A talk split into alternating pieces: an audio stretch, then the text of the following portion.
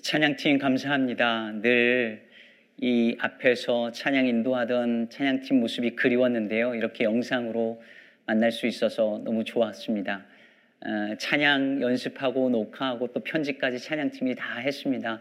너무너무 수고하셨고 정말 감사하고 What a beautiful name it is. 이 찬양 제가 너무 좋아하는 찬양인데요. 어, 오늘 이 찬양으로 우리 함께 하나님께 영광을 돌리는 은혜의 시간이 되기를 바랍니다.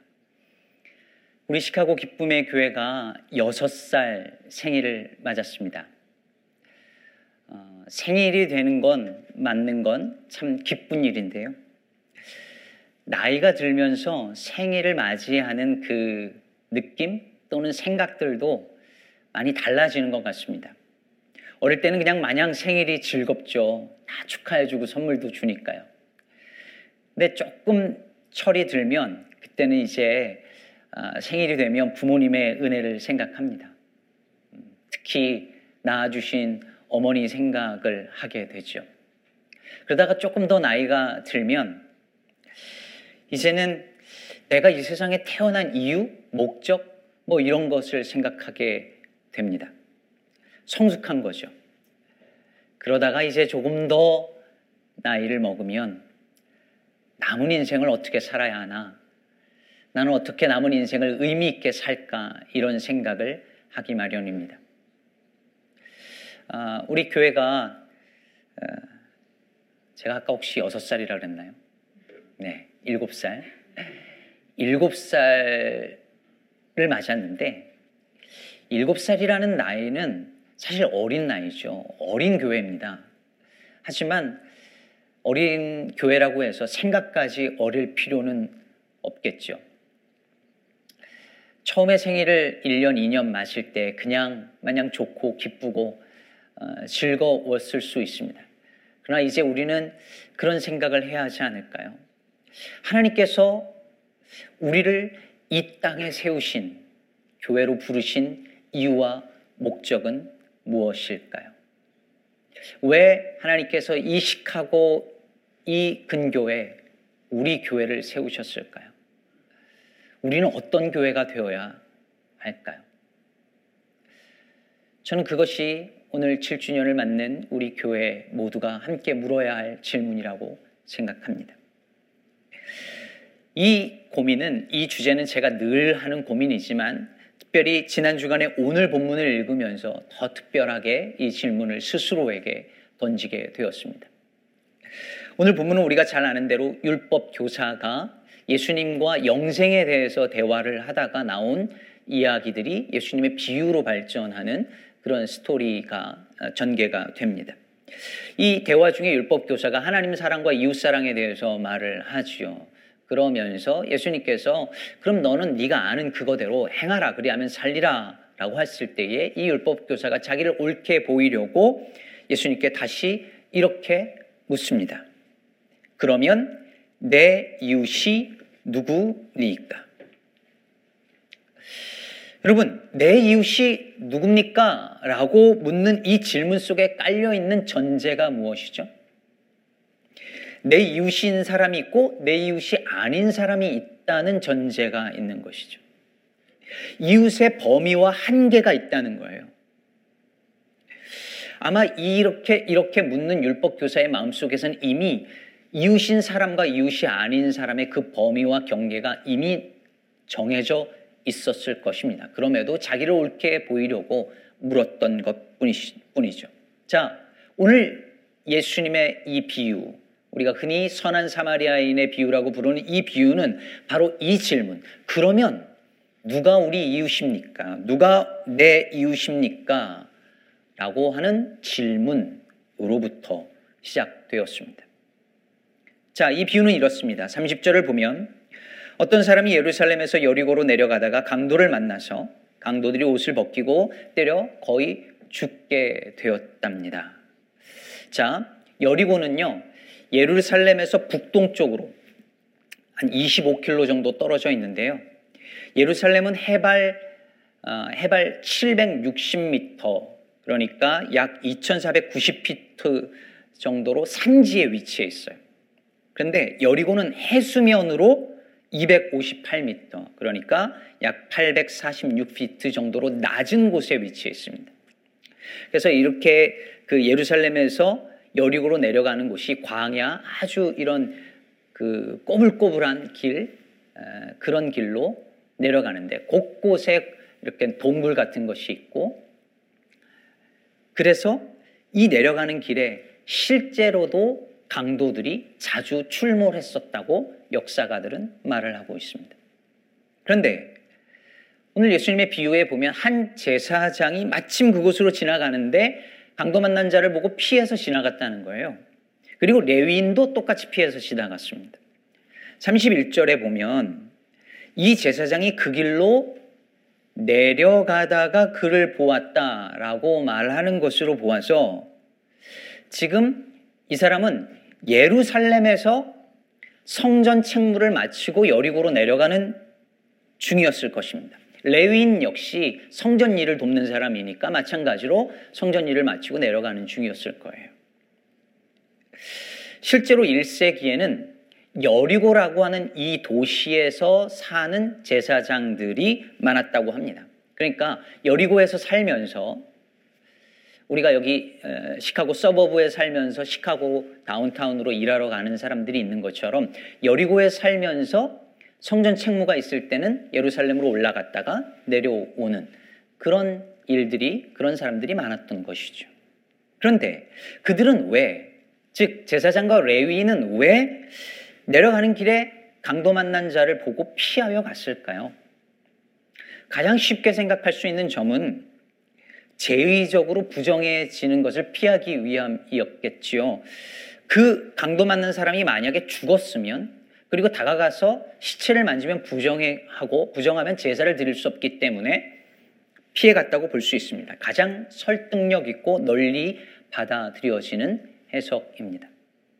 그런데 여기에 좀 의구심이 드는 부분이 있어요. 뭐냐면 지금 제사장과 레위는 예루살렘에서 여리고로 내려가는 중이라고 말을 하고 있죠. 말하자면 이 사람들은 이미 예루살렘 성전에서 제사의 책무를 마치고 나서 내려가는 중이에요. 만약에 제사 업무를 성전 업무를 하기 위해서 여리고에서 성전으로 올라가는 길에 강도 강도 만난 자를 만났더라면 그러면 혹시 그 사람을 만져서 부정해지면 안 되니까 피해서 갔다. 이렇게 하면 어느 정도는 이해가 됩니다. 근데 성전 업무를 이미 다 마쳤어요. 제사를 다 드리고 여리고로 내려가는 길에 강도 만난 자를 보고도 다 죽어가는 그 사람을 보고도 그냥 지나쳤을까요, 과연? 레위기 22장 4절을 보면 이런 구절이 나옵니다. 내 형제의 나귀나 소가 길에 넘어진 것을 보거든 못 본 채 하지 말고 너는 반드시 형제를 도와 그것들을 일으킬지니라. 나귀나 소가 넘어진 것도 일으켜 세워야 되는데 사람이 강도 만나 쓰러진 것을 보고도 가는 건 율법상 정말 괜찮은 거였을까요? 네, 물론 그럴 수도 뭐 있었겠죠. 그러나 여러분, 저는 이 비유 속에 제사장과 레위인이 강도 만난 자를 성전 업무를 마치고 내려가는 길에 보고 피해서 지나간 데는 결정적인 다른 이유가 있었다라고 생각합니다. 아마 이 비유를 듣던 율법 교사도 아마 제사장과 레위인이 그냥 지나갔다라고 하는 것에 크게 이상하게 생각하지 않았을 거예요. 왜 그랬을까요? 왜 제사장과 레위는 그냥 지나갔을까요? 그 이유는 그가 어떤 사람인지 알 수 없기 때문입니다. 오늘 본문 30절에서 예수님은 이 비유를 이렇게 시작하지요. 어떤 사람이 말 그대로 어떤 사람입니다. 그냥 한 사람이에요. 이 사람이 유대인인지 사마리아인인지 로마인인지 시리아인인지 알 수 있는 정보가 하나도 없습니다. 여러분 이 당시에는 이 지역에는 다양한 민족들이 다양한 언어를 썼고요. 서로 다른 억양으로 말을 했어요. 그리고 그 사람들은 서로 다른 옷을 입었습니다. 그래서 말을 나눠보면 혹은 그 사람이 입은 옷을 보면 아, 어느 민족 사람이구나, 어느 나라 사람이구나 알 수 있었습니다. 그런데 오늘 이, 이 사람, 이 강도 만난 이 사람은 옷이 벗겨져 있고 의식이 끊어진 거의 죽어가는 상태니 말을 할 수 없고 옷을 볼 수 없으니 누구인지 알 수 없습니다. 어떤 정보도 없습니다. 정체불명의 낯선 사람입니다. 그러니 함부로 다가갈 수 없는 것이죠. 여러분 생각해 보세요. 아까 율법 교사가 예수님에게 내 이웃이 누굽니까? 라고 물었어요. 이웃이 누군지, 이웃이 아닌 사람이 누군지 범위를 정하고 싶었던 거죠. 그런데 예수님께서 이 비유 속에 기가 막히게도 그냥 어떤 사람을 등장시켜요. 누군지 알 수 없는 사람이에요. 내가 사랑해도 되는 이웃인지 아닌지, 적인지, 친구인지, 우리 편인지 아닌지 전혀 알 수 없습니다. 그렇다면 그는 누구일까요? 그냥 강도 만난 사람입니다. 그냥 상처 입은 사람일 뿐입니다. 제가 유학 초기에 한국에 간 적이 있었는데요. 인천공항에서 뉴욕으로 돌아오는 비행기를 타려고 기다리고 있는데 한 흑인분이 두리번 두리번 어, 뭔가를 찾고 있어요. 그래서 제가 도움을 주려고 다가가서 이렇게 물었습니다. May I help you? 이렇게 물었어요. 아, 나 유학생활 조금 했다, 영어 좀 한다, 뭐 이런 이런 생각으로 다가가서 어, 물은 거죠. 그랬더니 그분이 저에게 유창한 한국말로 이렇게 말했습니다. 여기 맥도날드 어디 있는지 알아요? 아, 그래서 제가 웃으면서 이렇게 얘기했어요. 와, 한국말 정말 잘하시네요. 그랬더니 그분이 저에게 이렇게 말을 하는 거예요. 그 한국 사람이 한국말 잘하죠. 그리고 보니 그 사람 들고 있는 여권이 한국 여권이더라고요. 정말 부끄러웠습니다. 저는 그냥 그분의 외형, 겉모습을 보고 미리 판단을 내려버린 거죠. 그저 그분은 길을 찾고 있는 한 사람이었을 뿐인데 말입니다. 우리는 이렇게 쉽게 다른 사람들을 내가 가진 기준으로 판단합니다. 그가 쓰는 언어, 복장, 성별, 나이, 피부색, 출신 국가, 출신 학교 등으로 사람을 나눕니다. 그리고 내 이웃인지 아닌지를 정합니다. 그런데 이렇게 정해버리는 내 이웃의 범위에서 가장 밀려나는 사람, 누굴까요? 모르는 사람입니다. 낯선 사람입니다. 오늘날 사회는 모르는 사람, 낯선 사람을 위험한 사람으로 취급합니다. 어릴 때부터 아이들에게 가르치는 게 뭐예요? 모르는 사람 절대 따라가지 마. 낯선 사람은 피해야 되는 존재, 나를 위협할지도 모르는 존재로 우리는 그렇게 생각합니다. 오늘날 아는 사람에 의해서 저질러지는 범죄가 모르는 사람에 의해서 저질러지는 범죄보다 비교할 수 없을 만큼 월등히 많은데도 우리는 언제나 낯선 사람은 위험한 인물 혹은 적으로 여겨지고 깊이 대상이 됩니다. 오늘날 소리미 비자 난민 외국인에 대한 미국 사회의 혐오와 그리고 깊이 그와 같은 것들은 바로 이렇게 낯선 사람을 위험한 인물로 여기는 사고 때문입니다. 그런데 여러분, 오늘 이 비유 속에서 사마리아인이 이 낯선 사람에게 다가갑니다. 사마리아인은 유대인들이 가장 혐오하고 사람 취급하지 않는 그런 존재였습니다.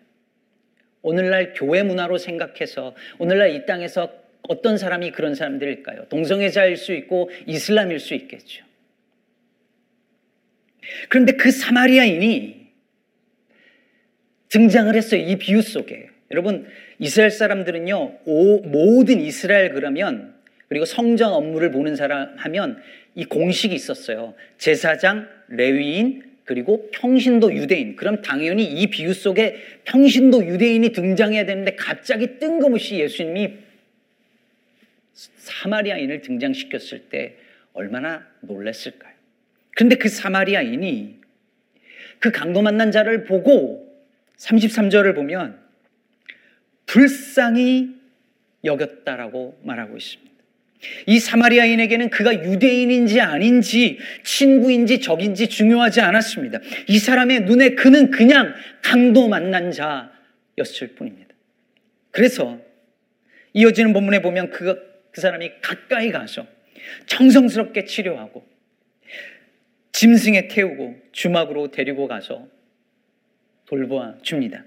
35절 보면 다음날 주막 주인에게 두 데나리온을 주면서 이 사람을 돌보아 주라 비용이 더 들면 내가 돌아올 때 갚으리라고 말합니다. 제사장과 레위인이 하지 않은 일을 그가 하는 것이죠. 근데 여러분, 저는 이 대목에서 궁금함이 생겼습니다. 예수님은 이 비유 속에 왜 주막을 등장시켰을까요? 사실 이야기의 전개상 그냥 선한 사마리아인이 강도 만난 자를 만나서 다가가서 치료해 줬다라고만 해도 이야기 속에 전개는 큰 문제가 없습니다. 그런데도 왜 주막을 등장시켰을까요? 사실 여기서 주막은 어, 여관을 말하는 거예요. 근데 이 여관은 어디 있었을까요? 음, 우리 그냥 흔히 이 예루살렘에서 여리고로 내려가는 길 어딘가에 있었을 거라고 생각하는데 그랬을까요? 어, 짐승에 태우고 얼만큼 갔을까요?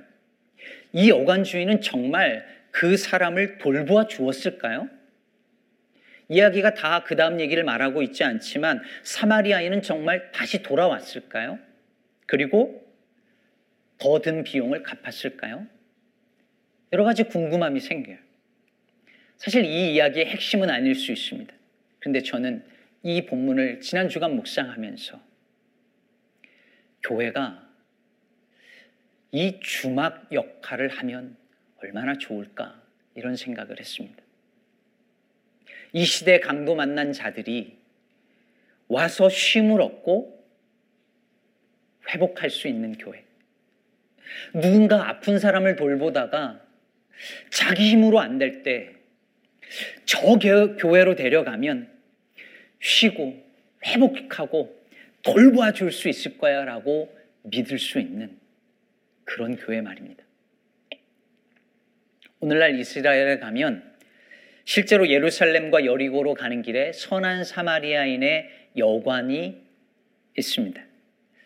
사진에 보시는 것처럼 아, 저기가 예루살렘과 여리고 그 사이 길 아마 1번 국도로 알고 있는데요. 거기 옆에 길가에 있는 어, 선한 사마리아인의 여관입니다. 저기에 어, 옛날 그 교회 모습을 만들어 놨어요. 물론 여기 박물관도 있지만 실제 저 자리를 말하는 건 아니고 후대에 만들어진 겁니다.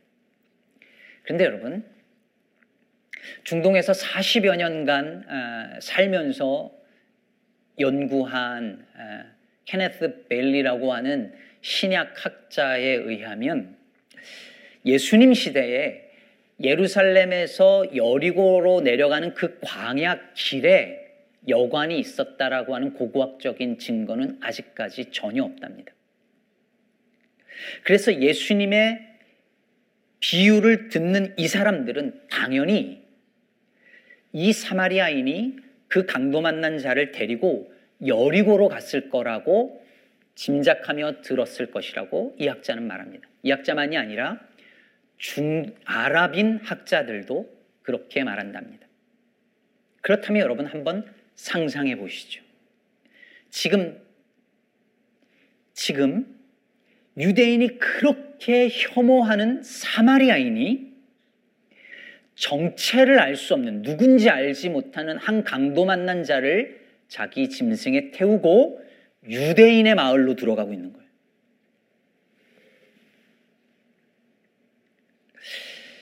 지금 이 사마리아인은 낯선 사람을 치료하는 그 위험을 감수했을 뿐만 아니라 자신에게 적대적인 한 마을로 들어가는 위험도 무릅쓰는 거죠.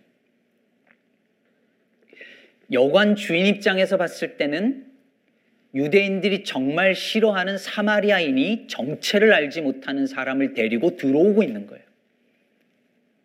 과연 이 두 사람은 그 여관에서 환대를 받을 수 있었을까요? 강도 만난 사람은 그곳에서 머물면서 치료를 잘 받고 돌봄을 받고 사마리아인은 그 여관과 마을을 떠나면서 다시 돌아올 생각을 할 수 있었을까요? 바로 여기에 교회의 숙제가 있습니다. 어떤 사람이 가족이나 친구를 상대로 열심히 전도를 합니다. 정말 힘든 상황에 놓여 있는 그를 보고 하나님이 당신을, 하나님이 너를 얼마나 사랑하는지 아느냐고 그렇게 열심히 열심히 전도해서 교회에 데리고 옵니다. 그런데 교회에 데리고 오면 교회에서 목사나 교인들로부터 말과 행동에 의해 상처를 받고 오히려 더 상처를 받고 떠나갑니다. 저는 예전에 교육전도사 시절에 어떤 가족이 그 교회 처음 온 날인데 마침 그날 교인들이 고성을 지르면서 싸우는 그 장면을 본 적이 있습니다. 계속 저는 그분들이 신경 쓰이더라고요. 장애인 분이 교회에 왔는데 교인들이 은근히 눈치를 주고 차별해서 떠나가는 모습도 보았습니다. 이런 경우가 얼마나 많은지 여러분이 더 잘 아실 거예요. 사랑하는 여러분, 어떤 교회가 좋은 교회일까요? 낯선 사람이, 강도 만난 사람이, 상처받은 사람이 언제나 올 수 있는 교회입니다. 그런 이들을, 그런 사람들을 마음 놓고 데리고 올 수 있는 교회입니다. 장애인인데요. 괜찮습니다. 알코올 중독자인데요. 괜찮습니다. 이혼했는데요. 괜찮습니다. 소름이 빈자인데요. 괜찮습니다. 나 전혀 봉사할 수 없는데요. 괜찮습니다. 헌금 잘 못하는데요. 괜찮습니다. 이곳에선 당신이 어떤 신분인지, 어떤 상황에 놓여 있는지, 어떤 출신인지, 과거가 어떻든지, 능력이 얼마나 많든지, 적든지 상관없습니다. 중요하지 않습니다. 그저 사랑과 돌봄이 필요한 한 사람이라는 것만 중요합니다. 여기서 쉬며 회복하십시오. 여러분, 이런 교회가 좋은 교회가 아니라 이런 교회가 교회입니다. 교회는 본래 이런 곳이어야 합니다. 저는 오늘날 저는, 저는 오늘날 교회가 건강한 교회가 되기를 바라는데요. 이 말이 건강한 사람들의 교회가 되어야 한다는 말이 아닙니다. 예수님은 건강한 사람이 아니라 병든 사람을 찾으러 왔다고 하셨어요. 그러므로 진짜 건강한 교회는 병든 사람들이 마음 놓고 올 수 있는 곳이어야 합니다. 사회에서 소위 비정상이라고 취급당하는 사람들이 올 수 있는 교회이어야 합니다. 그리고 그런 사람들을 마음 놓고 데려올 수 있는 곳이 교회이어야 합니다. 월터 브루그만이라는 저명한 구약학자가 이런 말을 했습니다. 교회는 가장 행복한 곳이 아니라 가장 솔직한 곳이어야 한다. 누구든지 숨김 없이 꾸밈 없이 올 수 있고 속내를 나눌 수 있는 곳이어야 한다는 말이겠지요. 교회는 그런 곳이 될 수 있을까요? 그러려면 저와 여러분이 먼저 서로에게 솔직하고 진실해질 수 있을까요? 오늘 예수님은 이 비유를 마치면서 36절에서 율법사에게 이렇게 물으십니다. 내 생각에는 이 세 사람 중에 누가 강도 만난 자의 이웃이 되겠느냐? 내 이웃이 누굽니까? 라고 물었는데 예수님은 너는 누군가의 이웃이냐? 너는 강도 만난 자의 이웃이냐? 너는 상처 입은 사람의 이웃이냐? 라고 묻고 있는 것입니다. 사랑하는 여러분, 창립 7주년을 맞이한 우리 시카고 기쁨의 교회가 어떤 교회가 되어야 할까요? 강도 만난 이들의 이웃이면 좋겠습니다. 그리고 그들의 힘든 나그네 길에서 언제든지 와서 머물며 안식과 돌봄을 경험할 수 있는 주막 같은 교회였으면 좋겠습니다. 익숙한 사람, 아무 문제 없이 건강한 사람만 모여서 근사한 분위기 연출하는 교회가 아니라 낯선 사람, 상처받은 사람, 몸과 마음 병든 사람들이 모여서 왁자지껄, 시끌시끌, 바글바글한 주막이 되었으면 좋겠습니다.